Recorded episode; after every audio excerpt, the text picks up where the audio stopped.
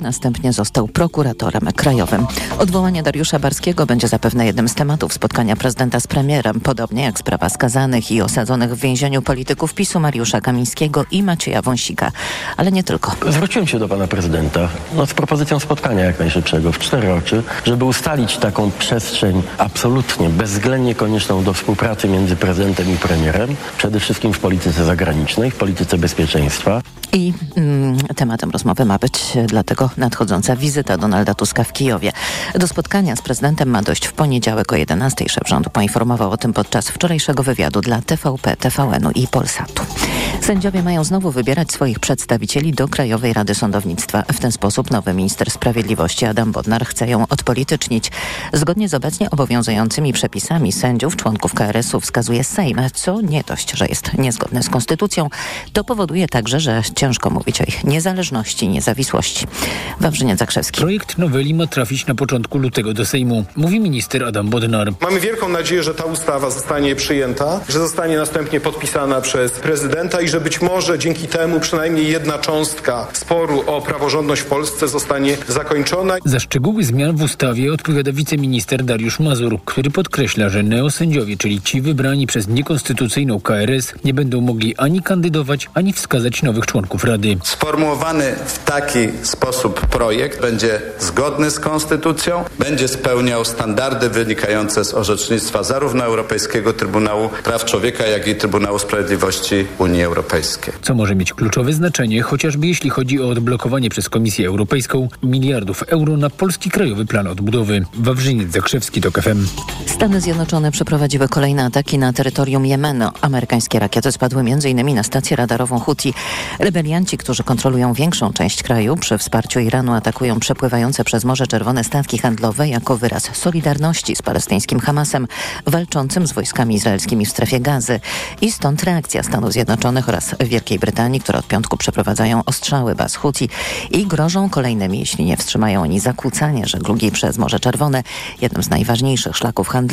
Jak mówiła w dr Magdalena Kumerska-Koniecko z Uniwersytetu Warmińsko-Mazurskiego w Olsztynie, taka strategia może być jednak nieskuteczna. Houthi nie zrezygnują z ataków na jednostki e, pływające, zmierzające do e, Izraela. Są dość dobrze przygotowani e, do tego typu działań ze strony Amerykanów, ponieważ oni już są przyzwyczajeni do stałego ostrzału, a co więcej mają też umiejętność ukrywania swojego arsenału e, militarnego. Przed eskalacją napięcia w rejonie Morza Czerwonego i całym regionie ostrzega sekretarz generalny ONZ Antonio Guterres. Wcześniej zrobiła to także Rada Bezpieczeństwa. Słuchasz informacji TOK FM. Dolny Śląsk, Mazowsze, Opolskie i Zachodniopomorskie. W tych województwach rozpoczynają się zimowe ferie i czas zimowych wyjazdów. Tomasz Krawacki z Inspekcji Transportu Drogowego w Szczecinie podkreśla, że w tym czasie kontrola autobusów wiozących dzieci i młodzież na wypoczynek są dla inspektorów priorytetem. Dlatego zachęcamy do zgłaszania chęci przeprowadzenia kontroli przez naszych inspektorów bezpośrednio do Wojewódzkiego Inspektoratu dzwoniąc do nas lub przez za pomocą strony internetowej, gdzie jest zakładka kontrola autokaru. Tam proszę podać wsze- wszelkie dane. Natomiast gorąca prośba jest taka, żeby zgłaszać taką chęć przeprowadzenia kontroli przynajmniej z dwudniowym wyprzedzeniem, żebyśmy mogli się przygotować do takiej kontroli, żeby mm, załoga mogła tam dojechać. Mhm. A co jeśli mamy taką sytuację, że przyjechaliśmy na miejsce i chcemy dziecko wysłać na kolonię i dopiero teraz widzimy, że coś nam tutaj brzydko pachnie?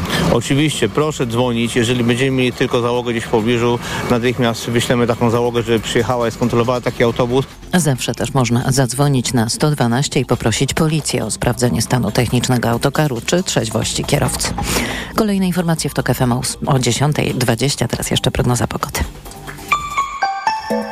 Pogoda. Dziś sporo chmur z przejaśnieniami na południu i wschodzie kraju. Wszędzie spadnie śnieg, na wybrzeżu deszcz ze śniegiem i deszcz. Na zachodzie w pierwszej części dnia jeszcze teraz spodziewajmy się marznących opadów powodujących gołoleć. Minus 3 stopnie dziś maksymalnie w Białymstoku, minus 1 w Lublinie, 0 pokażą termometry w Warszawie, Krakowie, Katowicach i Łodzi, plus 1 w Poznaniu, plus 2 w Gdańsku, plus 3 we Wrocławiu i Szczecinie.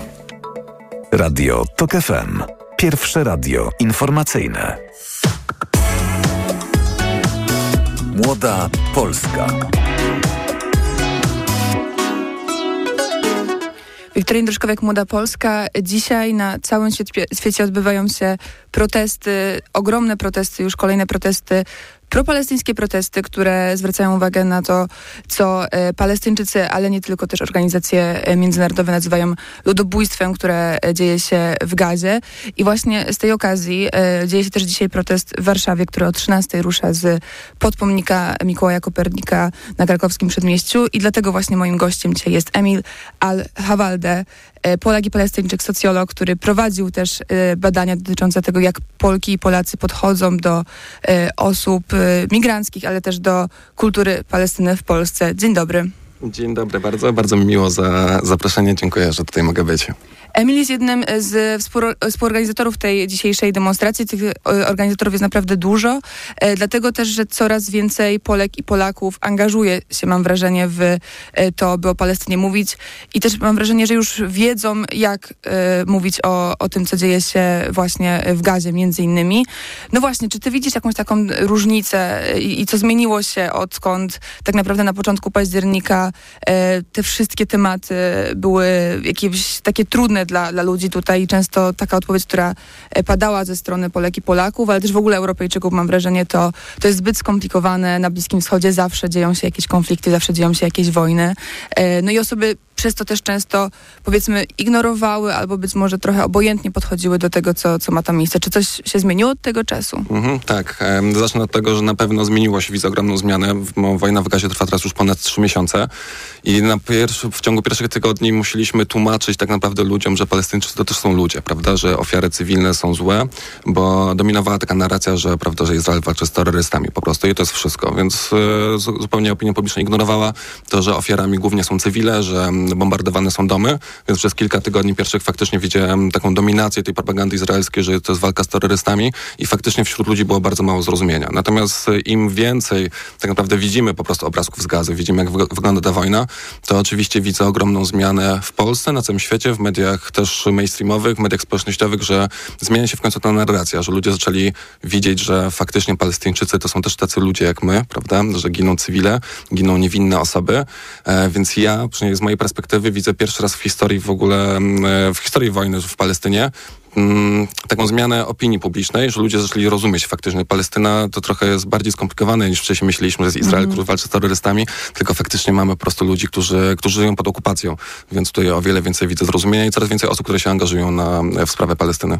To właśnie może y, cofnijmy się ten krok wstecz, dlatego że, że często ym, takie no powiedzmy kontrowersje albo jakieś takie niedomówienia, jeśli chodzi właśnie o, o to, co dzieje się w Palestynie, y, są związane z tym, że, że mówi się oczywiście a co, a co, co powiesz o Hamasie? A co jeśli chodzi o, o 7 października? Jakby cofa się e, tą historię, czy ogranicza się tą historię e, tylko do, do tego właśnie, co wydarzyło się od, e, wydarzyło się od 7 października? E, to, co teraz, e, mam wrażenie, no nie wychodzi na jaw, bo to była, to nie jest wiedza tajemna. E, Te, te informacje były zawsze dostępne, ale te, to, co teraz tak naprawdę między innymi Polki i Polacy mogą, o czym mogą się dowiadywać, to to, że no ta historia tego konfliktu, a, a tak naprawdę też w dużej mierze tej okupacji.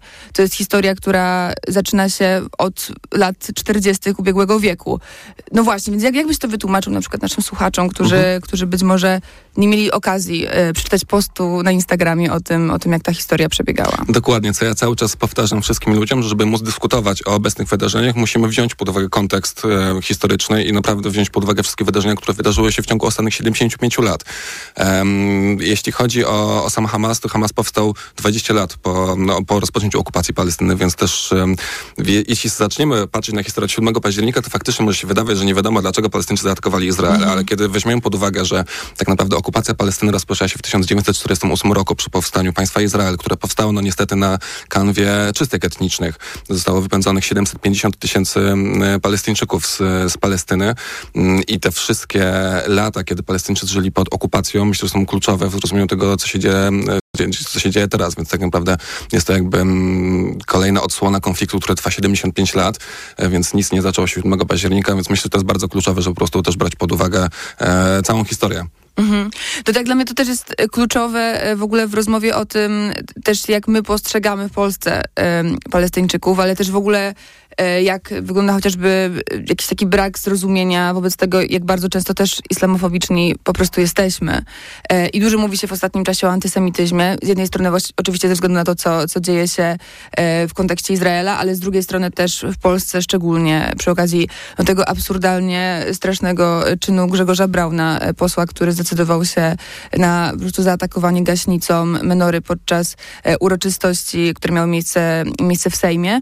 No i oczywiście to było, to jest coś, co, co myślę, że stanowczo trzeba potępiać, e, ale, ale też e, co zupełnie jakby gdzieś tam, no psuje nam taką prawdziwą rozmowę o tym, czy faktycznie w jakim stopniu Polacy są antysemitami, w jakim stopniu Polacy są islamofobami i zastanawiam się właśnie, e, jak, jak ty to postrzegasz też jako osoba żyjąca tutaj tak naprawdę całe życie i, i jakby utożsamiająca się zarówno z Polską, jak i, jak i Palestyną. Mhm. Tak, czyn Brauna trzeba na pewno potępić i trzeba zrozumieć, to też tłumaczymy cały czas, niestety musimy to tłumaczyć protestując w, w Solidarności z Palestyną, że nie ma to nic wspólnego z antysemityzmem, mm. to też jest jakby punktem propagandy, prawda, e, izraelskiej. E, tłumaczymy wszystkim ludziom, że czyn Brauna, no Braun tak samo pewnie nienawidził muzułmanów, jak i Żydów, prawda, więc w świat poszły obrazki, które niektórzy, niektórzy zrozumieli jako Solidarność z Palestyną, która nic miała wspólnego naprawdę mm. z Palestyną, to też nie została wspomniana. A jeśli chodzi w ogóle o, o dyskryminację, czy islamofobię, czy jakąś niechęć do, do Arabów, no to w Polsce jest ona obecna. Ostatnio spotkałem się z stwierdzeniem, że ostatnie rządy nasze w ciągu 8 mm. lat jakby wywołały w ogóle taką niechęć. To byłoby bardzo wygodne stwierdzenie, ale niestety nie jest prawdziwe, bo ta niechęć żyje w Polakach, czy w Polsce w ogóle, czy w polskiej świadomości od, no, od dziesięcioleci. E, co roku są też prowadzone badania właśnie przez CEBOS, które bada, bada stopień niechęci do, do różnych narodów. No i tutaj od w zasadzie e, Arabowie pojawili się chyba w 2007 roku, też jako zbiorcza grupa, kiedy mamy kilkanaście narodów, mamy Arabów, to też samo mm w mhm. sobie według mnie jest dyskryminujące, gdzie mamy kilkadziesiąt, dwadzieścia dwa chyba kraje arabskie, a tutaj zlepiamy ich w jakąś jedną, e, jedną grupę. Natomiast Arabowie zawsze byli gdzieś na samym końcu, jeśli chodzi o mhm. sympatię i najwyższa niechęć do, do Arabów, więc... Tak, no podobnie też jest z kulturą, która z drugiej strony, jeśli nie jest e, zwalczana, to jest fetyszyzowana i wtedy też jest jakby jakąś taką jedną e, wspólną e, kulturową historią. Ja tylko na, na końcu e, tej, tego, tego fragmentu naszej rozmowy chciałabym dopytać ciebie właśnie o te, o te wątki kulturowe, e, bo często jest tak, że te rzeczy, które w Polsce znamy jako izraelskie, okazują się być palestyńskie. E, ja sama byłam bardzo zaskoczona, na przykład jeśli chodzi o, o takie bardzo prozaiczne rzeczy, jak kuchnia e, palestyńska, jak wiele rzeczy, które mi jakoś tak tłumaczono, czy, czy, czy opowiadano jako izraelskie, nie okazały się być tymi izraelskimi rzeczami, no bo trudno też, żeby państwo, które, które nie ma kilkusetletniej tradycji istnienia, miało, miało, miało takie, takie takie swoje już owoce tej, tej kultury. E, no właśnie, jak Palestyńczycy w Polsce, ale też nie tylko, chcą tą kulturę podtrzymywać, szczególnie, że to bardzo widać teraz też, myślę, że i w mediach społecznościowych i w ogóle też z tych przekazów, które również płyną z gazy, że to jest e, no jakaś też bardzo wyraźna część oporu palestyńskiego, by, by o tej e, kulturze, o tej historii, o muzyce i tak dalej opowiadać. Mhm. Tak, to co mówisz, to jest bardzo ciekawa, ciekawy aspekt. No, imigranci z Europy, którzy przyjechali do, do Palestyny, którzy założyli e, Izrael, no niestety przywłaszczyli sobie bardzo wiele elementów kultury palestyńskiej. Z takich najbardziej znanych rzeczy, które w Polsce wiem, że często są uznawane izraelskie falafel hummus, czyli no, typowe palestyńskie, e, palestyńskie posiłki, które często widzę w izraelskich restauracjach reklamowane jako izraelskie dania mhm. narodowe. No, są to, są to, są to potrawy palestyńskie, ale kiedyś usłyszałem takie zdanie, że no Izraelczycy zabrali mi dom, czy mam się denerwować o falafel, tak naprawdę. e. Więc tak, jeśli chodzi o kulturę, to staramy się promować kulturę, która no, w, dosyć w Polsce raczej nie jest obecna, prawda? Świadomość mm -hmm. w ogóle, czy wiedza o Palestynie. Więc przy okazji tego, że mamy teraz bardzo dużo protestów, no, głównie w Warszawie, ale w całej Polsce, też organizujemy, czy dużo różnych grup Polaków organizuje wydarzenia takie kulturalne, żeby przy okazji rozmowy o, o Palestynie porozmawiać też trochę o, o kulturze, czyli są różne spotkania, e, gdzie rozmawiamy o książkach, czy oglądamy filmy na przykład palestyńskie. Kilka mieliśmy już wydarzeń bardzo fajnych w Warszawie, gdzie filmy palestyńskich reżyserów. Do tego mieliśmy potem dyskusję, która potem zahaczała wiadomo o wojnę, więc mhm. myślę, że mamy teraz taką okazję. Ludzie zaczęli słuchać w końcu Palestyńczyków i palestyńskiego głosu. No I przy okazji wiadomo, kiedy najważniejsza jest teraz wojna, to mamy okazję, żeby promować też naszą kulturę, więc różnymi wydarzeniami na pewno staramy się to robić. Nie tylko o kulturze, ale też właśnie e, o tym, e, co będzie wydarzać dzisiaj na proteście w Warszawie i nie tylko, bo tak jak już wspomniałam, protesty e, w obronie Palestyny, w obronie gazy dzieją się dzisiaj na całym świecie. Porozmawiamy już za moment po informacjach, na które serdecznie Państwa zapraszam. Młoda Polska.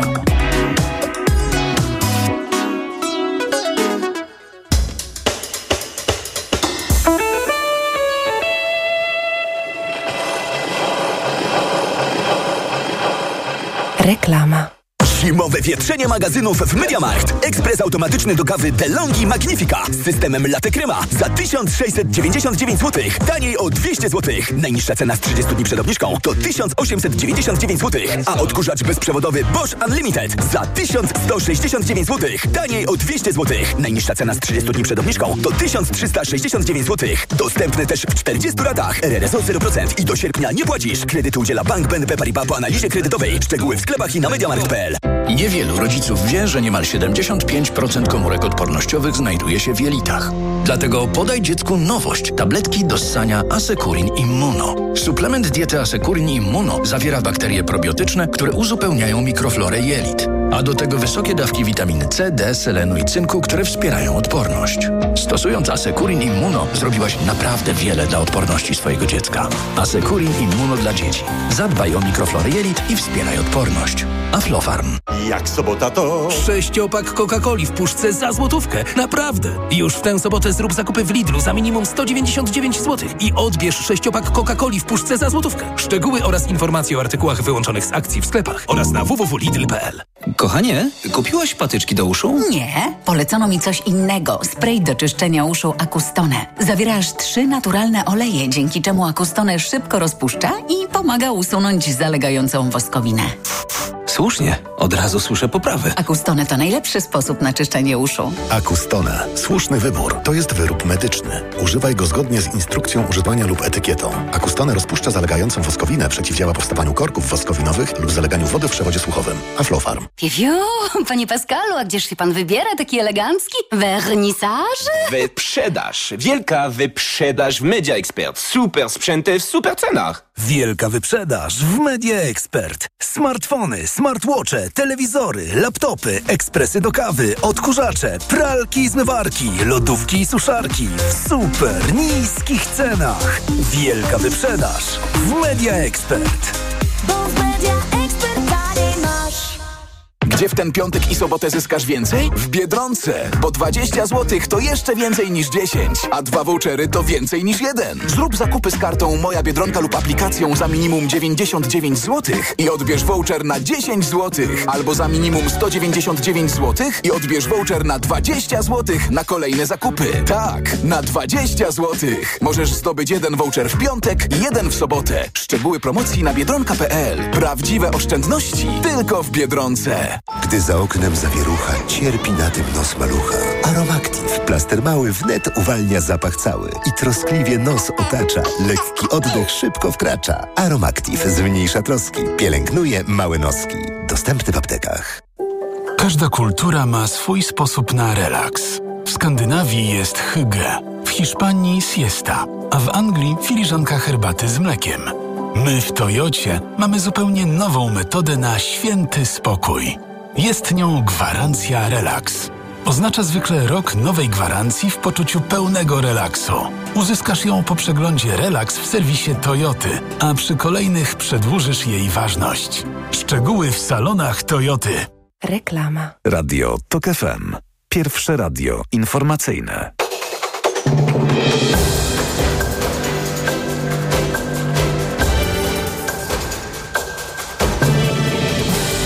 Dziesiąta dwadzieścia. Marta Perchuć-Burzyńska. Zapraszam. W najbliższych tygodniach przedstawimy skalę nadużyć finansowych najwyższych funkcjonariuszy pisowskich, szczególnie w spółkach Skarbu Państwa. Zapowiedział premier Donald Tusk. Od tego włos się jeży na głowie, mówił szef rządu w wywiadzie dla TVP, Polsatu i TVN-u. W wyniku porannego ataku rakietowego przeprowadzonego przez armię rosyjską w obwodzie czernichowskim są zniszczenia, ale obyło się bez ofiar, powiadomiły władze regionu. Alarm rakietowy ogłoszony był na terytorium całego kraju. Z powodu obfitych opadów śniegu, które uderzyły zwłaszcza w środkowy zachód USA. W całej Ameryce odwołano wczoraj ponad 2000 lotów i odnotowano ponad 4,5 tysiąca opóźnień. Jeszcze w weekend i na początku przyszłego tygodnia miliony mieszkańców USA będą musiały się mierzyć z ekstremalnie niskimi temperaturami. W Montanie odczuwalna temperatura może spaść nawet do minus 50 stopni Celsjusza. Prawie 8 milionów przypadków grypy zarejestrowano we Włoszech od początku października, podał Krajowy Instytut Zdrowia. Jak zaznaczono, minął już szczyt zachorowania. Był on tak wysoki jak nigdy wcześniej. Lekarze ostrzegają, że wirus będzie jeszcze intensywnie szerzył się w najbliższych tygodniach. Kolejne informacje w TOK FM o 10.40. Radio TOK FM. Pierwsze radio informacyjne. Młoda Polska. Młoda Polska, Wiktoria Drożkowiak. E, Rozmawiamy o tym, co dzieje się dzisiaj e, na całym świecie, ale co również e, w Warszawie będzie się wydarzało, czyli propalestyńskie protesty, protesty w obronie gazy. Między innymi też rozmawiałyśmy tutaj przed momentem o tym, co dzieje się w gazie i też to o tym, że, że to Polki i Polacy w dużej e, mierze też są tam e, uwięzieni. I są też tacy, którzy już z gazy zdołali uciec. E, I na przykład właśnie doktor Tarek, z którym rozmawialiśmy w tym tygodniu, jest jedną z takich, takich osób, która mimo polskiego obywatelstwa nie otrzymała wystarczającej pomocy od państwa polskiego i na własną rękę uciekła z gazy. No właśnie, co, co w temacie Polaków uwięzionych w gazie, gdzie, gdzie dzieje się ludobójstwo i, i te, tak nazywa to, co dzieje się w gazie wiele organizacji pozarządowych, między innymi Amnesty International, ale też sam ONZ mówi o tym, że, że to wszystko, e, co widzimy, te wszystkie obrazki mają wyraźne znamiona ludobójstwa. Mhm. Tak, myślę, że bardzo mało osób o tym wie, że mamy w Gazie, w Palestynie uwięzioną grupę co najmniej kilkunastu osób, przynajmniej o tylu osobach wiemy. Osoby, które mają polskie paszporty, mają polskie obywatelstwo lub są to osoby z kartami pobytu.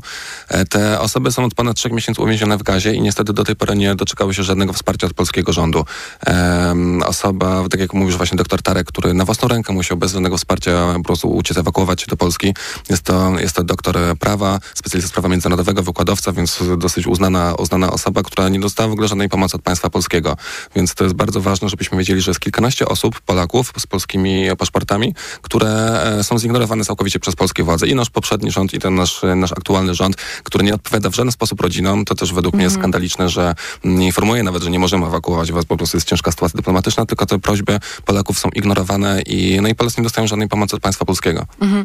Ministerstwo Spraw Zagranicznych w tym tygodniu poinformowało o rozmowie między naszym ministrem spraw zagranicznych, czyli Sławem Sikorskim, a ministrem zagrani- spraw zagranicznych Izraela. E, No i w tej rozmowie minister Sikorski wyraził e, pełne wsparcie e, dla Izraela, ale zaapelował o umiar w operacjach militarnych. No właśnie, czy to wystarczy i czy, czy twoim zdaniem też to, co, co, co widzimy właśnie ze strony Ministerstwa Spraw Zagranicznych, to już jest ignorancja, czy być może po prostu znowu brak zrozumienia, choć wydaje mi się, że osoby z tak dyplomatycznym em, zapleczem, jak, jak, jak minister Sikorski, no raczej, raczej na pewno rozumieją to co, to, co tam się dzieje. Tak, ta wypowiedź e, ministra Sikorskiego to jest ponury żart, kiedy mówimy o sytuacji, kiedy od ponad trzech miesięcy trwa no, straszna wojna, czystkie etniczne ludobójstwo, tak to można nazwać. Zginęło już prawdopodobnie ponad 30 tysięcy osób, z czego 90% ofiar to są cywile. Mhm. 70% około to są kobiety i dzieci. Powtarzam, 70% zabitych osób to są kobiety i dzieci. E, Dwa miliony osób zostało przesiedlonych przymusowo. E, Musieli zostawić swoje domy, żeby przenieść się na południe Gazy, która też jest bombardowana. I po trzech miesiącach takiej wojny nasz e, minister spraw zagranicznych udziela pełnego wsparcia dla działań wojennych. To jest po prostu, też dla mnie to jest skandal i no i chyba jakiś ponury żart po prostu. E, No i dzieje to się też w tym samym czasie, kiedy Dokładnie. RPA pozywa e, Izrael e, w Międzynarodowym Trybunale Karnym. E, No właśnie, dzieje się ta sprawa, e, w której też bardzo wyraźnie prawnicy, którzy stoją po, po stronie właśnie e, RPA, no oskarżają Izrael, a, a Izrael broni się i też, też czytałam, e, pamiętam bardzo wyraźnie tą stronę Izraela, e, która, która bardzo wyraźnie mówiła o tym, że na przykład bombardowane szpitale były bombardowane dlatego, że pod szpitalami znajdowało się, się, się te kryjówki powiedzmy Hamasu, czy też e, właśnie, nie wiem, w łóżkach szpitalnych, dosłownie takie, takie cytaty też tam padały, była składowana broń. Jak ty byś na to odpowiedział? Mam wrażenie, że to oczywiście e, są, no to są, to, to są zeznania, czyli, czyli zakładam, że no Izrael nie kłamie, jeśli zeznaje to przed Międzynarodowym Trybunałem e, Karnym, e, ale jak, jak w ogóle można na to odpowiedzieć? To też jest absurdalne, że e, no, zawsze wymówką dla Izraela jest Hamas, prawda? Że Hamas się ukrywa wszędzie, w każdym szpitalu, w każdej szkole, w każdej piekarni, bo piekarnie też są bombardowane, więc jest to bardzo wygodna wymówka. Kiedy bomby spadają na karetki, mówią, że w karetce też byli członkowie Hamasu. Więc no, jest to po prostu wymówka. Na szczęście już bardzo wiele osób widzi, że no, no, są to kłamstwa niestety bardzo często, które zostały też udowodnione wielokrotnie, że ta propaganda izraelska była po prostu nieprawdziwa, do czego potem doszli dziennikarze lub dziennikarze się wycofywali z różnych stwierdzeń, które przekazała im po prostu izraelska, izraelska armia, więc Hamas jest tam wymówką, natomiast teraz już e, to, czy to jest ludobójstwo, ocenią prawnicy, prawda, w Międzynarodowym Trybunale Sprawiedliwości. Natomiast no, mówimy, e, możemy nawet e, przy, przywołać różne cytaty polityków izraelskich czy władz izraelskich, które no, dosyć ciężko nazwać to inaczej niż jakimś zamiarem ludobójstwa. Osoby z władz izraelskich, które mówią o tym, że walczą z ludzkimi zwierzętami i tak trzeba ich traktować, że odetną wodę, e, prąd czy, czy- czy jedzenie, więc tutaj sami politycy izraelscy dają nam przykłady tego, jakie mają intencje. Tutaj widzę, że Zachód dyskutuje, czy oni mówią naprawdę, czy, czy tylko udają. Natomiast, no, proszę Państwa, no, mówimy o sytuacji, kiedy od, e, od trzech miesięcy giną cywile i giną naprawdę w bardzo okrutny sposób. Obrazki, które nam przypominają drugą wojnę światową, która żyje bardzo w naszej świadomości.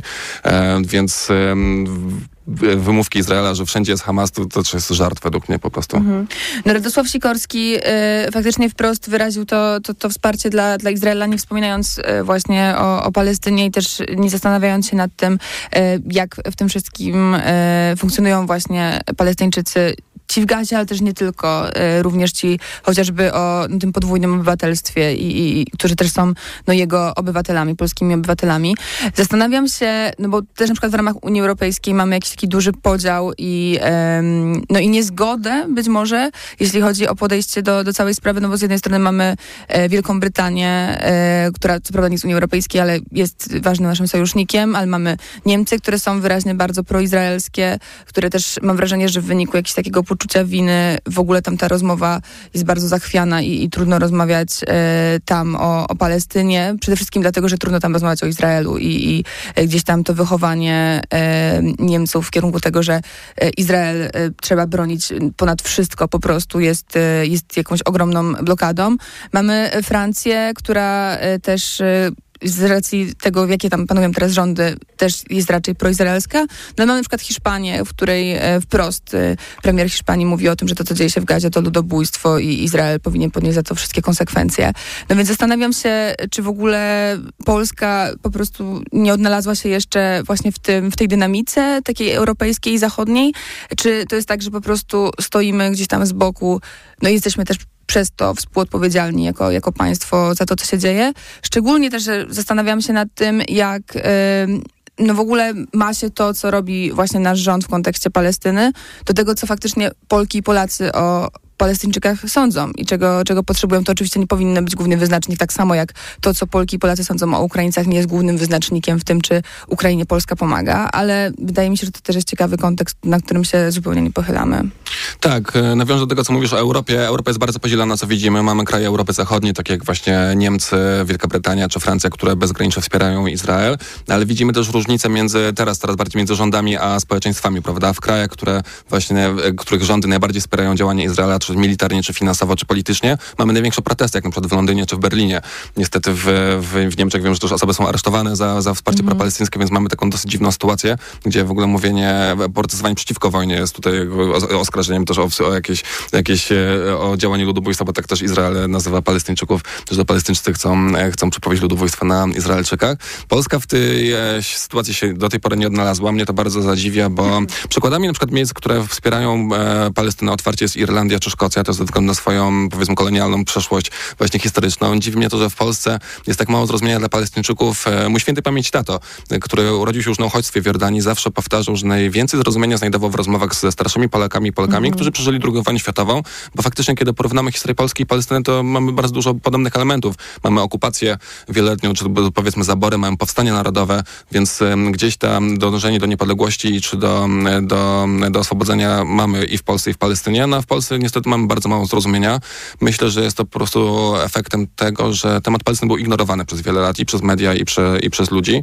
No i to e, ta ignorancja, czy w ogóle dehumanizacja w ogóle Palestyńczyków, czy szerzej Arabów, którą mamy w mainstreamowych mediach, w filmach, przecież jakie obrazkiem serwują po prostu filmy, jak wyobrazić sobie Araba, to pewnie to jest jakiś facet na pustyni z karabinem, bo tak filmy hollywoodzkie nam przedstawiały przez wiele lat po prostu osoby z arabskim e, pochodzeniem. No i to wszystko według mnie składa się na to, że kiedy wybuchła teraz wojna, czy ta nowa odsłona wojny, tak, ma, tak mało było zrozumienia dla Palestyńczyków w Gazie, no bo żyły w nas te stereotypy i te wyobrażenia z poprzednich lat.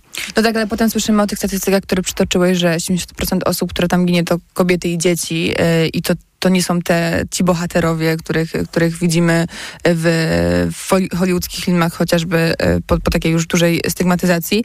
No zastanawiam się, e, czy my w ogóle wiemy w sumie, jak Polacy podchodzą do Palestyńczyków, dlatego że mam wrażenie, że bardzo zastanawiamy się nad tym, jak, jak podchodzimy do Żydów, też jakby nie do osób z Izraela, tylko bardziej już konkretnie do, do Żydów i, i całego narodu żydowskiego, e, co oczywiście też jest bardzo zrozumiałe w kontekście przede wszystkim e, no, bardzo obarczonej historii również polskiego anty, antysemityzmu, ale no, to te pytania, które czytałeś przy naszym pierwszym wejściu, o którym mówiłeś, że po prostu mamy gdzieś tam zebrane wszystkie narody e, z bliskiego, tak zwanego Bliskiego Wschodu i mówimy o tym, że, że to są Arabowie i badamy to, jak na przykład właśnie Polki i Polacy podchodzą do Arabów, nie zastanawiając się nad tym, że no nie wiem, osoby z Libanu to są zupełnie inne osoby niż, e, ni- ni- niż osoby z Palestyny.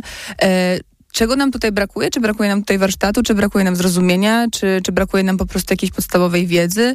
Jak, jak w ogóle powinniśmy do tego podejść? Bo ja też na przykład pamiętam sama jeszcze ze swoich lekcji historii, że główne e, gdzieś tam rozmowy, które działy się w kontekście Bliskiego Wschodu, no to była oczywiście World Trade Center i, i to, co, co wydarzyło się po Trade Center, ale bez rozmowy o na przykład, nie wiem, amerykańskiej winie za wojnę w Iraku czy wojnę w Afganistanie. Czego nam brakuje? Brakuje nam bardzo wielu rzeczy. Nie wiemy tak naprawdę, jaki stosunek mają Polacy do Palestyńczyków, bo nikt tego nie bada. Przytoczyłem wcześniej badania Cabosu, które są prowadzone od 30 lat. W tych badaniach e, Cabos bada właśnie stosunek Polaków do różnych narodów. Mamy wymienionych, wiemy na przykład, jak na przestrzeni lat zmienił się stosunek do Włochów, do Amerykanów czy do Brytyjczyków. No i mamy właśnie grupę Arabów, czyli mamy 22 kraje arabskie, które są włączone w jedną grupę e, etniczną. E, No i to jest też według mnie pokłosie właśnie tej ignorancji i, i stereotypów, które przez wiele lat mamy. E, Ja też zawsze pamiętam, jakbym mały, jak opowiadałem kolegom, skąd jestem, to a, że z Arabii jesteś, to jest jakiejś tajemniczej Arabii.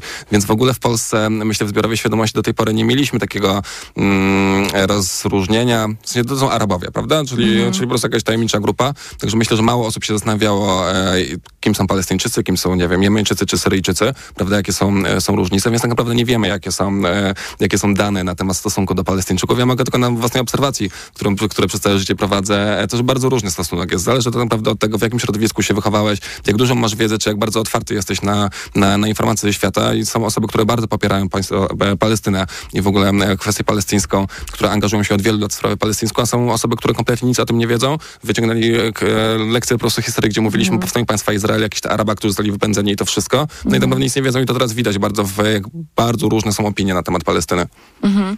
Ja jeszcze taka jedna rzecz, która, która mnie zastanawia bardzo od, od właśnie października, listopada, to to, jak polskie środowisko kibolskie zareagowało na cały konflikt i to też myślę, że jest coś, co jest ważne, by, by zaadresować, bo, bo często właśnie osoby w Polsce, które słyną, czy środowiska w Polsce, które słyną z antysemityzmu, e, zaczynają gdzieś tam jakby włączać się w rozmowę o Palestynie i, i, i wspierać Palestynę. No i potem jakby gdzieś tam e, przeciętny Jan Kowalski, widząc coś takiego, oczywiście może uznać, że w takim razie całe środowisko propalestyńskie jest, jest, jest otwarcie antysemickie. Tak, no ja z, staram się zwalczać ten, ten obraz i e, przez życie widzę, że wcześniej, e, w poprzednich latach jedynymi grupami, które najgłośniej mówiły o Palestynie, byli, była właśnie skrajna prawica, nie tylko środowisko polskie, po prostu skrajna prawica, która no, wykorzystywała Mhm. niestety temat palestyński, żeby mm, podbić sobie swój antysemityzm i Tak tak naprawdę... wspomniany Grzegorz Braun. Na Tak, na przykład Grzegorz Braun, czy, czy były ksiądz Jacek Międlar, który też poruszał na przykład wielokrotnie temat Palestyny, ale robił to tylko z tego powodu, że nienawidzi Izraelczyków czy Żydów już, już szerzej, prawda? Mhm. Więc e, temat został e, Palestyny wielokrotnie wykorzystywany politycznie przez osoby, które chciały podsycić swoją nienawiść do innej grupy, czyli do Żydów, czy do, czy do w ogóle do Izraela, e, ale nie było to z sympatii do Palestyńczyków. No i przez to na pewno to jest e, dosyć często spotykane jakby zdanie o właśnie o propalestyńskich protestach, czy w ogóle o działaniach na rzecz Palestyny, że to jest antysemityzm. To bardzo podbija Izrael, który nazywa jakąkolwiek krytykę w ogóle swojej polityki, czy swoich działań militarnych antysemityzmem, no ale w Polsce właśnie myślę, że dosyć duży wpływ na to miała skrajna prawica, która roz, rozkleja wlepki na mieście z przykreśloną gwiazdą Dawida, która niby wspiera Palestynę, Mhm. prawda? Ja staram się to zwalczać, no i od trzech miesięcy tłumaczę wszystkim, że nie jesteśmy antysemitami, bo taka ciekawostka, Palestyńczycy te- te- też są semici, więc to jest trochę taki, taki absurd, że, że nazywamy Palestyńczyków antysemitami, skoro też jesteśmy e, semitami. To jeszcze raz przypomnimy tylko o tym proteście, który dzieje się w Warszawie. Podobnie jak na całym świecie widzieliśmy już milionowe protesty chociażby na ulicach Nowego Jorku i, i w Londynie. Myślę, że nie spodziewacie się miliona ludzi w Warszawie, ale, ale myślę, że kilku tysięcy na pewno, bo zaczynacie o 13 pod pomnikiem Kopernika i jak wygląda dalej trasa, bo wiem, że stajecie przy ambasadzie Stanów Zjednoczonych, a kończycie przy... Przy Ministerstwie Spraw Zagranicznych, więc zapraszam wszystkich bardzo serdecznie o godzinie 13 pod pomnikiem Kopernika, gdzie będziemy protestować przeciwko wojnie w Palestynie, będziemy solidaryzować się z ofiarami wojny, ale też będziemy apelować do polskich władz o działanie, dlatego kończymy nasz marsz pod Ministerstwem Spraw Zagranicznych. Tak, wśród mówców między innymi e, polscy, palestyńczycy, ale też chociażby ambasador Palestyny czy, e, czy Piotr Ikonowicz, więc, więc faktycznie e, różnorodne grono. Bardzo e, Tobie e, dziękuję.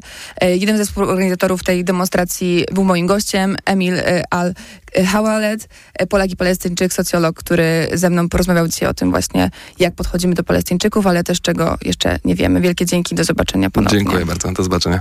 A Państwa zapraszam na informacje. Młoda Polska.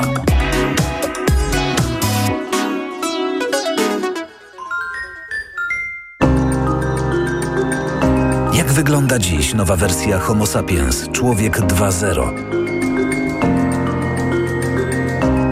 Słuchaj w soboty po 14.20. Zaprasza Jan Stradowski.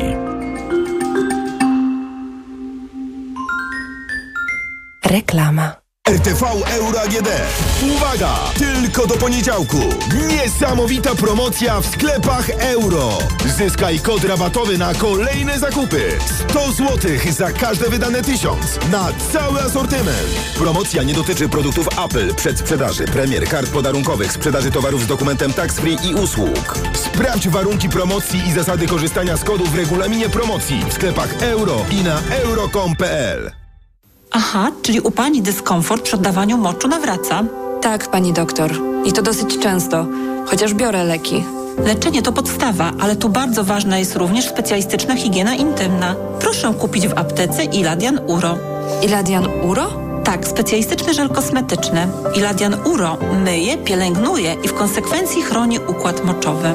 Dziękuję. W takim razie zamienię swój żel na Iladian Uro. Iladian Uro, higiena i ochrona. Dziś w Wyborczej. Borys Szyc o męskiej przyjaźni. W naszym kraju faceci zaprzyjaźniają się przy kieliszku, a wystarczy go odstawić i nagle okazuje się, że nie ma przyjaźni. Nie ma za bardzo o czym rozmawiać. Wywiad z Borysem Szycem dziś w Wyborczej i na wyborcza.pl. Boli mnie gardło. Mamo, zerkniesz? Czerwone. Babcia da ci lizaka. Lizaka? No co ty? Lizaka Naturcept Med Gardło bez cukru. To wyrób medyczny, który leczy podrażnienia, łagodzi ból i nawilża gardło. Mmm, pyszne. Jak gardełko? Już nie boli. To jest wyrób medyczny. Używaj go zgodnie z instrukcją używania lub etykietą. Łagodzi podrażnienia, nawilża i odświeża błonę śluzową jamy ustnej i gardła. Aflofarm. Lizaki Naturcept Med. Pysznie smakują, gardło kurują. Zakupy robię w Lidlu. Od soboty. Zestaw do warsztatu z akumulatorową wiertarką-wkrętarką 20 V. Teraz 50 zł taniej. Tylko 229 zł. Najniższa cena z 30 dni przed obniżką 279 zł. Lidl. Córciu, zerknij na moje wyniki badań. Wyglądają ok, ale w Twoim wieku musisz dbać o układ krążenia, a zwłaszcza o ciśnienie. Zacznij stosować Neomak Cardio. Suplement diety Neomak Cardio zawiera zdrową dawkę magnezu oraz dodatkowe substancje wspierające pracę serca i układu krążenia. Sam zobacz. O, widzę, że wspomaga również utrzymanie prawidłowego ciśnienia krwi. Wezmę to sobie do serca i zamienię swój magnes na Neomak Cardio. Neomak Cardio. Więcej niż magnes. Aflofarm. Wyciąg z głowy wspomaga prawidłowe funkcjonowanie serca i wspiera prawidłowe krążenie krwi. Potas pomaga w utrzymaniu prawidłowego ciśnienia krwi. Od lat cierpię na hemoroidy. Ból jest tak silny, że nikomu go nie życzę. W zaawansowanym stadium choroby wybierz Proctohemolan. Proctohemolan szybko znieczula i przynosi ulgę nawet w silnym bólu, a jednocześnie leczy hemoroidy poprzez wzmacnianie żył i przyspieszenie gojenia ran. Proctohemolan. Bez hemoroidów szybko i na długo. Proctohemolan krem. Tribenozyt, lidokaina. Zewnętrzne i wewnętrzne żylaki orbytu. Aflofarm. To jest lek. Dla bezpieczeństwa stosuj go zgodnie z ulotką dołączoną do opakowania. Nie przekraczaj maksymalnej dawki leku. W przypadku wątpliwości skonsultuj się z lekarzem lub farmaceutą. Zimowe wietrzenie magazynów w MediaMarkt. Laptop Lenovo z procesorem Intel Core i5. Za 3599 zł. Taniej o 300 zł. Najniższa cena z 30 dni przed obniżką to 3899 zł. A pralka Candy z 6-kilogramowym wsadem za 999 zł. Taniej o 150 zł. Najniższa cena z 30 dni przed obniżką to 1149 zł. Dostępne w 40 latach. RRSO 0% i do sierpnia nie płacisz. Kredytu udziela Bank BNP Paribas po analizie kredytowej. Szczegóły w sklepach i na MediaMarkt.pl. Reklama. Radio TOK FM. Pierwsze radio informacyjne. Thank you.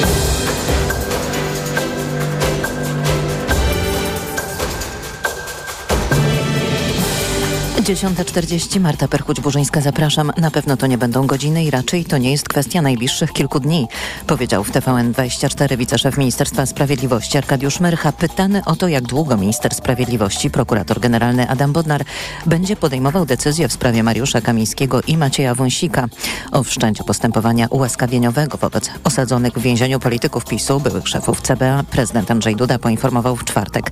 Zwrócił się też do prokuratora generalnego, aby zawiesił wykonywanie kary i zwolnił ich z aresztu na czas postępowania. Dziś mija pięć lat od zamachu na prezydenta Gdańska Pawła Adamowicza, do którego doszło podczas finału Wielkiej Orkiestry Świątecznej Pomocy na Starym Mieście w Gdańsku. Prezydent zmarł dzień później po ciosach zadanych nożem przez mężczyznę, który wtargnął na scenę. Na 19 na targu węglowym premier Donald Tusk zapowiedział wiec ku pamięci zamordowanego prezydenta. Potężny pożar wybuchł w magazynach firmy Wildberries pod Petersburgiem, największego sklepu internetowego w Rosji. Pracownicy zostali ewakuowani, a wśród możliwych przyczyn pożaru rozważane jest podpalenie. Piotr Żyła i Dawid Kubacki wystartują dziś w konkursie duetów w Wiśle w ramach Pucharu Świata w skokach narciarskich. W sumie zaprezentuje się 13 reprezentacji. Faworytami będą Słoweńcy. Pełne wydanie informacji o 11. Radio TOK FM. Pierwsze radio informacyjne. Młoda Polska. Wracamy do Młodej Polski i w tym teraz rozmawiamy o tym, e, co e, mówi bardzo wyraźnie już Światowa Organizacja Meteorologiczna, czyli o tym, że ten poprzedni rok, 2023 rok, był najbardziej, najgorętszym rokiem w historii pomiarów. Profesora Joanna Wibik jest moją gościnią, współautorka książki Climate Change in Poland z Zakładu Meteorologii i Klimatologii Uniwersytetu Łódzkiego. Dzień dobry. Dzień dobry. E, no właśnie, e, ten news tak naprawdę myślę, że nie jest wielkim zaskoczeniem dla nas wszystkich, ale jest jakimś takim potwierdzeniem tego, że kryzys klimatyczny faktycznie już na całym świecie jest coraz bardziej odczuwany. E, no i też to, co pisze chociażby The Guardian o tym, że, że jest to wynik poza schematami. Tak naprawdę nie spodziewaliśmy się tego, że skala kryzysu klimatycznego w tym momencie, w tym momencie historii będzie już tak wielka. Jak pani ocenia to właśnie w jakim jesteśmy momencie historii i czy nie ma już powrotu z tej drogi ku, powiedzmy, zagładzie klimatycznej, o której też coraz częściej mówią aktywiści i aktywistki klimatyczne? Klimat, e, zmiany klimatu bardzo przyspieszyły w ostatnich latach i to, że w tej chwili mamy już 1,45 stopnia Celsjusza ponad tą e, przed e, industrialną, e, przed, ponad tym przedindustrialnym poziomem, świadczy o tym, że e, jest to już bardzo istotna zmiana. Paryż, porozumienie paryskie mówiło o e, półtora stopnia, to półtora stopnia osiągniemy bardzo szybko. Podejrzewam, że jeszcze przed 2030 rokiem. I w związku z tym no, to już jest mało realne, żebyśmy się zatrzymali nawet na dwóch stopniach Celsjusza które w tej chwili stają się taką granicą, którą chcielibyśmy osiągnąć. Mhm. I co to oznacza y, dla nas? To znaczy, no Polska jest usytuowana w takim miejscu na świecie, że, że nie odczuwamy tych zmian klimatu najbardziej, y, ale też już jakby chcąc patrzeć w taki nawet egoistyczny sposób, powiedzmy, co to będzie oznaczało dla Polek i Polaków, takie ocieplenie o no już te dwa stopnie, o których pani profesor wspomniała? No, bardzo wyraźnie widzimy wzrost temperatury. Y, temu wzrostowi temperatury co będzie najgorsze chyba na, na obszarze Polski, jeżeli się już koncentrujemy na Polsce, to są problemy z wodą. E, Polska jest o, krajem, w którym zasoby wody są jakby niezbyt wielkie i w związku z tym obniżenie ich jeszcze stworzy poważne problemy dla, zarówno dla zdrowia ludzi, ponieważ dostęp do czystej i dobrej wody jest jakby niezbędny, ale także dla rolnictwa, e, dla środowiska, E, także woda, to problemy z wodą to jest to, na czym teraz się powinniśmy jakby koncentrować. A czy to jest tak, że e, być może ten rok 2023, 2023 y, był jakąś taką, takim błędem statystycznym, że był takim wyjątkiem i, i tak naprawdę wszystko wróci teraz do normy. Oczywiście rozumiejąc, że kryzys klimatyczny wciąż się napędza i tak naprawdę nasza gospodarka wciąż robi wszystko, by, by go tylko rozkręcać, ale zastanawiam się nad tym, czy to, to nie jest tak, że ten zaskakujący również dla naukowców i naukowczyń wynik yy, i aż tak gorąca, gorąca temperatura, to być może po prostu prostu jednorazowa sytuacja i już 2024-2025 e, przybliży nas do tego, że, że być może faktycznie ta granica półtora stopnia e, jednak stanie się możliwa?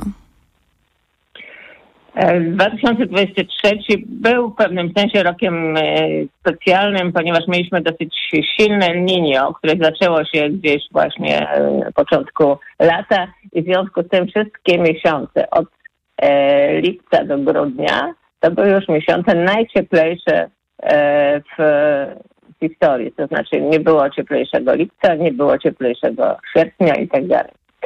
E, I, i, I to było zdecydowanie cieplejsze od poprzednich e, no, rzędu 0,2 stopnia Celsjusza, co na, w skali globalnej jest bardzo dużą wartością, ponieważ cały czas mówimy o, o ociepleniu 1,4 stopnia?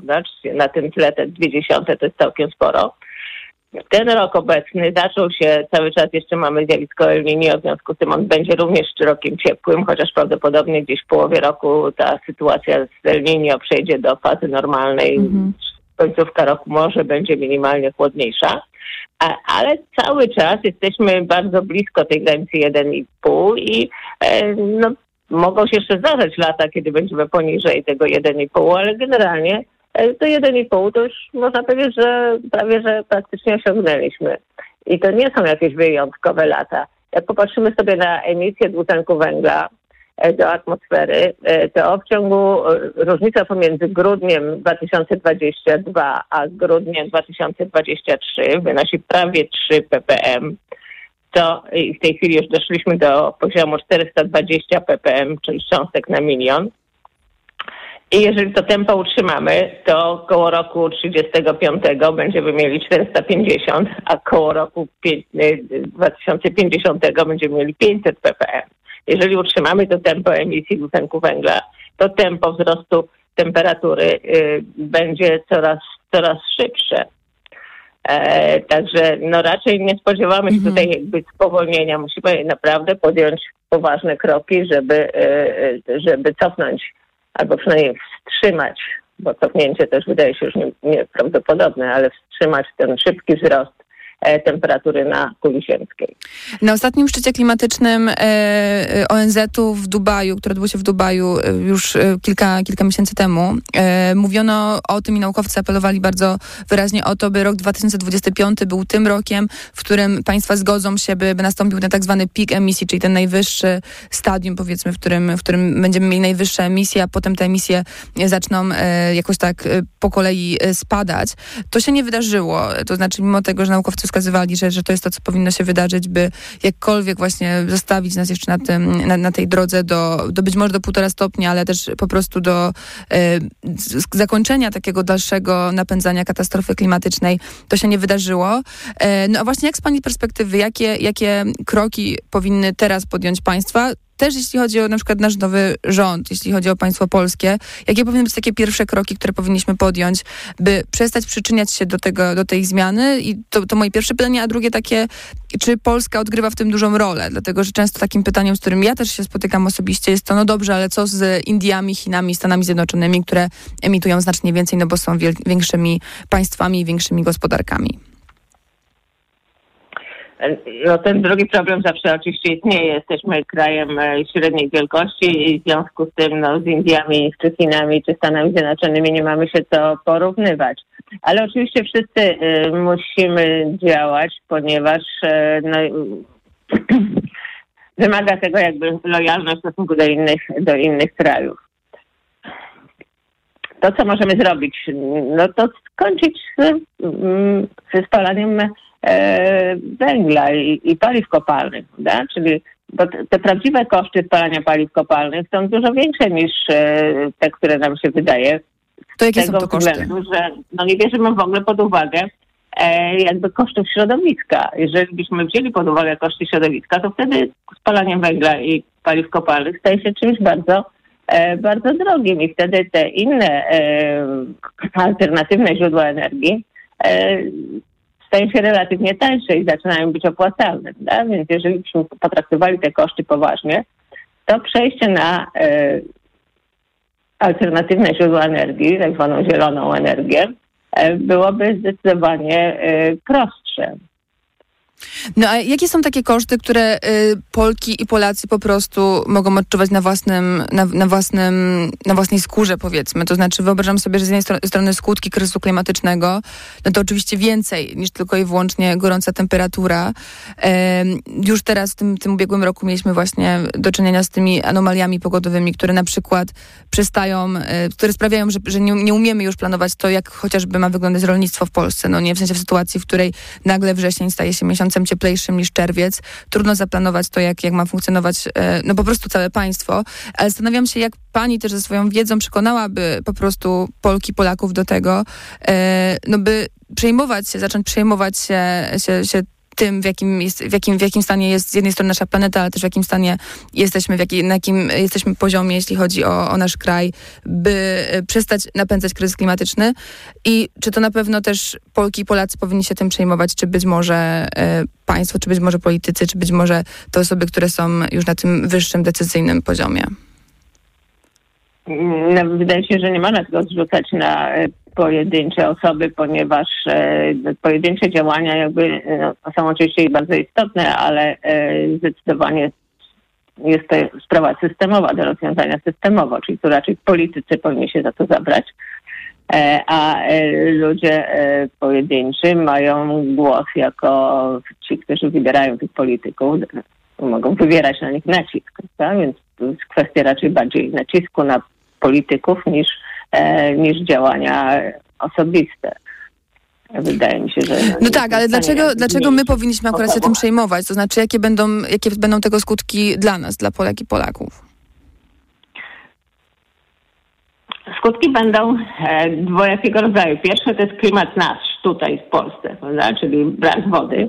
To pierwsze, problemy z wodą, e, które już się pojawiają w wielu e, okresach, e, znaczy już w wielu miastach, tak, mamy alerty, które e, władze miasta proszą jakby o oszczędzanie wody, czy wręcz w, czas, w niektórych sytuacjach ta woda jest dowożona, ponieważ e, własne zasoby są za małe, żeby zabezpieczyć potrzeby mieszkańców. I to będzie jakby poważny problem u nas. E, I w związku z tym powinniśmy się tym zająć, ale e, oprócz takich problemów związanych z e, pogodą w naszym kraju, to są też problemy społeczne związane z tym, na przykład migrantami, którzy przychodzą do naszego kraju, dlatego że w ich krajach sytuacja klimatyczna jest już taka, że nie ma tam co jeść. W związku z tym, y, jeżeli chodzi o Europę, to tych migrantów będzie coraz więcej, ponieważ nasza strefa klimatyczna jest jeszcze taką strefą, w której przez wiele lat jeszcze będzie można spokojnie uprawiać e, zboże i e, dostatek żywności będzie. I, natomiast w krajach e, położonych w tych regionach, w których te zmiany klimatyczne doprowadziły już do takiej sytuacji, że e, sytuacja z rolnictwem jest dużo gorsza, ludzie będą stamtąd migrowali do nas. Także e, oprócz problemów związanych z e, klimatem są też problemy społeczne, z którymi będziemy się musieli liczyć.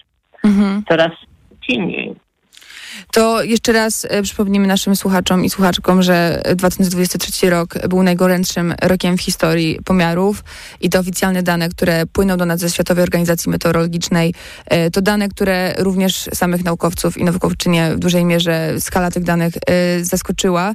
A moją gościnią była profesor Joanna Wibik, współautorka książki Climate Change in Poland z Zakładu Meteorologii i Klimatologii Uniwersytetu Łódzkiego. Bardzo dziękuję pani za rozmowę.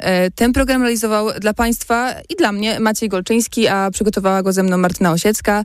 Ja nazywam się Wiktoria Jędroszkowek i już teraz zapraszam państwa na informacje, a potem na godzinę filozofów Tomasza Stawisz- Stawiszyńskiego. No i oczywiście za tydzień w sobotę na kolejną Młodą Polskę. Młoda Polska.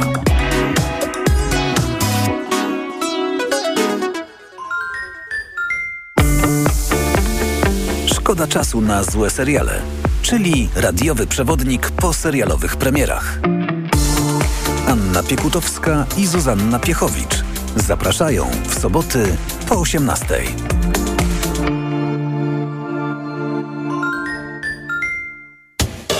Na listy numer 4 zgłoszone przez Komitet Wyborczy Prawo i Sprawiedliwość oddano 35,38%. Czwarte zwycięstwo w dziełach naszej partii. Czwarte zwycięstwo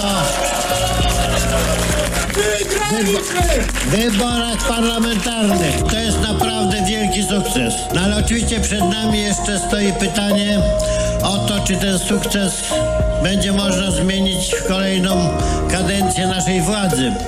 I tego jeszcze w tej chwili nie wiemy. Radio TOK FM. Pierwsze radio informacyjne. Posłuchaj, aby zrozumieć.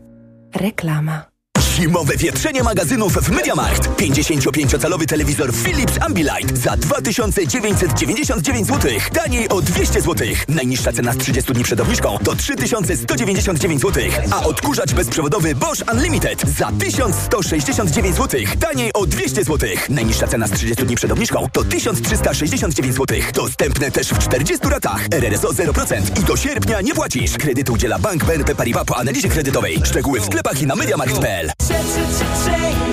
Wielka wyprzedaż świata Professional trwa. Wybierz legendarny Ducato. Jeden z najlepiej sprzedających się samochodów dostawczych w Polsce. Teraz Ducato dostępne z rabatem aż do 38 tysięcy złotych netto i z promocyjnym leasingiem dla firm od 101%. Szczegóły w najbliższym salonie lub na fiatprofessional.pl Ducato dostępne również w wersji w pełni elektrycznej. Wchodzę na wagę i znowu przytyłam. I te napady głodu. Tak, Aniu. I chęć na batonika, i potem spadek energii, i senność. Skąd wiesz? Już to przerabiałam. Okazało się, że miałam wahania poziomu cukru we krwi. Mnie pomógł trisulin. Suplement diety Trisulin to aż trzy ekstrakty roślinne dla wsparcia prawidłowego metabolizmu glukozy. Trisulin to połączenie morwy, kozieradki oraz górmaru, który dodatkowo kontroluje wagę, zmniejszając apetyt na słodycze. Trisulin i cukier w normie. Zdrowit.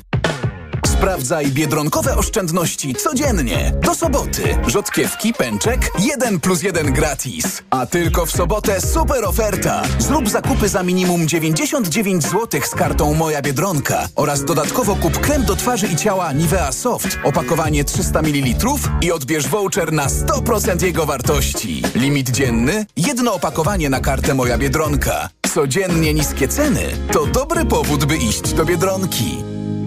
Gdzie super sobotę mam? W Kauflandzie! Świeżość! Super! W tę sobotę boczek wieprzowy bez kości ze skórą w opakowaniu 12,99 za kilogram, a borówki amerykańskie 300 gramów tylko 11,99. Idę tam, gdzie wszystko mam. Kaufland. A gdzie wszyscy? Mieli być w salonie. No i są w salonie Orange, bo tam wystartowała wyprzedaż. Tylko teraz smartfony nawet 700 zł taniej i akcesoria w super cenach. Przyjdź do salonu lub zadzwoń na infolinię 801 234 567. Orange. Marian, Mm. a na tej wielkiej wyprzedaży to gdzie kupować? Barbara, no w Media Expert zresztą sama posłuchaj. Wielka wyprzedaż w Media Expert. Na przykład odkurzacz pionowy Bosch Unlimited 7. Najniższa cena z ostatnich 30 dni przed obniżką 1699 zł 99 groszy. Teraz za jedyne 1499 z kodem rabatowym taniej o 200 zł. Bo w Media Thank you. Allegro Days tylko do niedzieli mają. Promocje do minus 40%, w tym zestaw dwóch szczoteczek Oclean Flow z końcówkami za 259 zł. Najniższa cena oferty z 30 dni przed obniżką 319 zł. Allegro. Chcesz złapać prawdziwą okazję? Szukasz oszczędnych i niezawodnych samochodów dostawczych do Twojej firmy? Nowoczesnych, wytrzymałych i pełnych praktycznych rozwiązań. Postaw na Forda w mocnej, limitowanej wyprzedaży rocznika. Tylko teraz dostawcze modele Forda dostępne są od ręki z mistrzowskimi rabatami aż do 44 tysięcy złotych netto. Ale uwaga, błyskawicznie znikają z salonów, więc złap okazję już teraz. Samochody dostawcze Forda to najlepszy wybór dla Twojego biznesu. Szczegóły u dealerów Forda i na Ford.pl. Zapraszamy. Reklama. Radio TOK FM.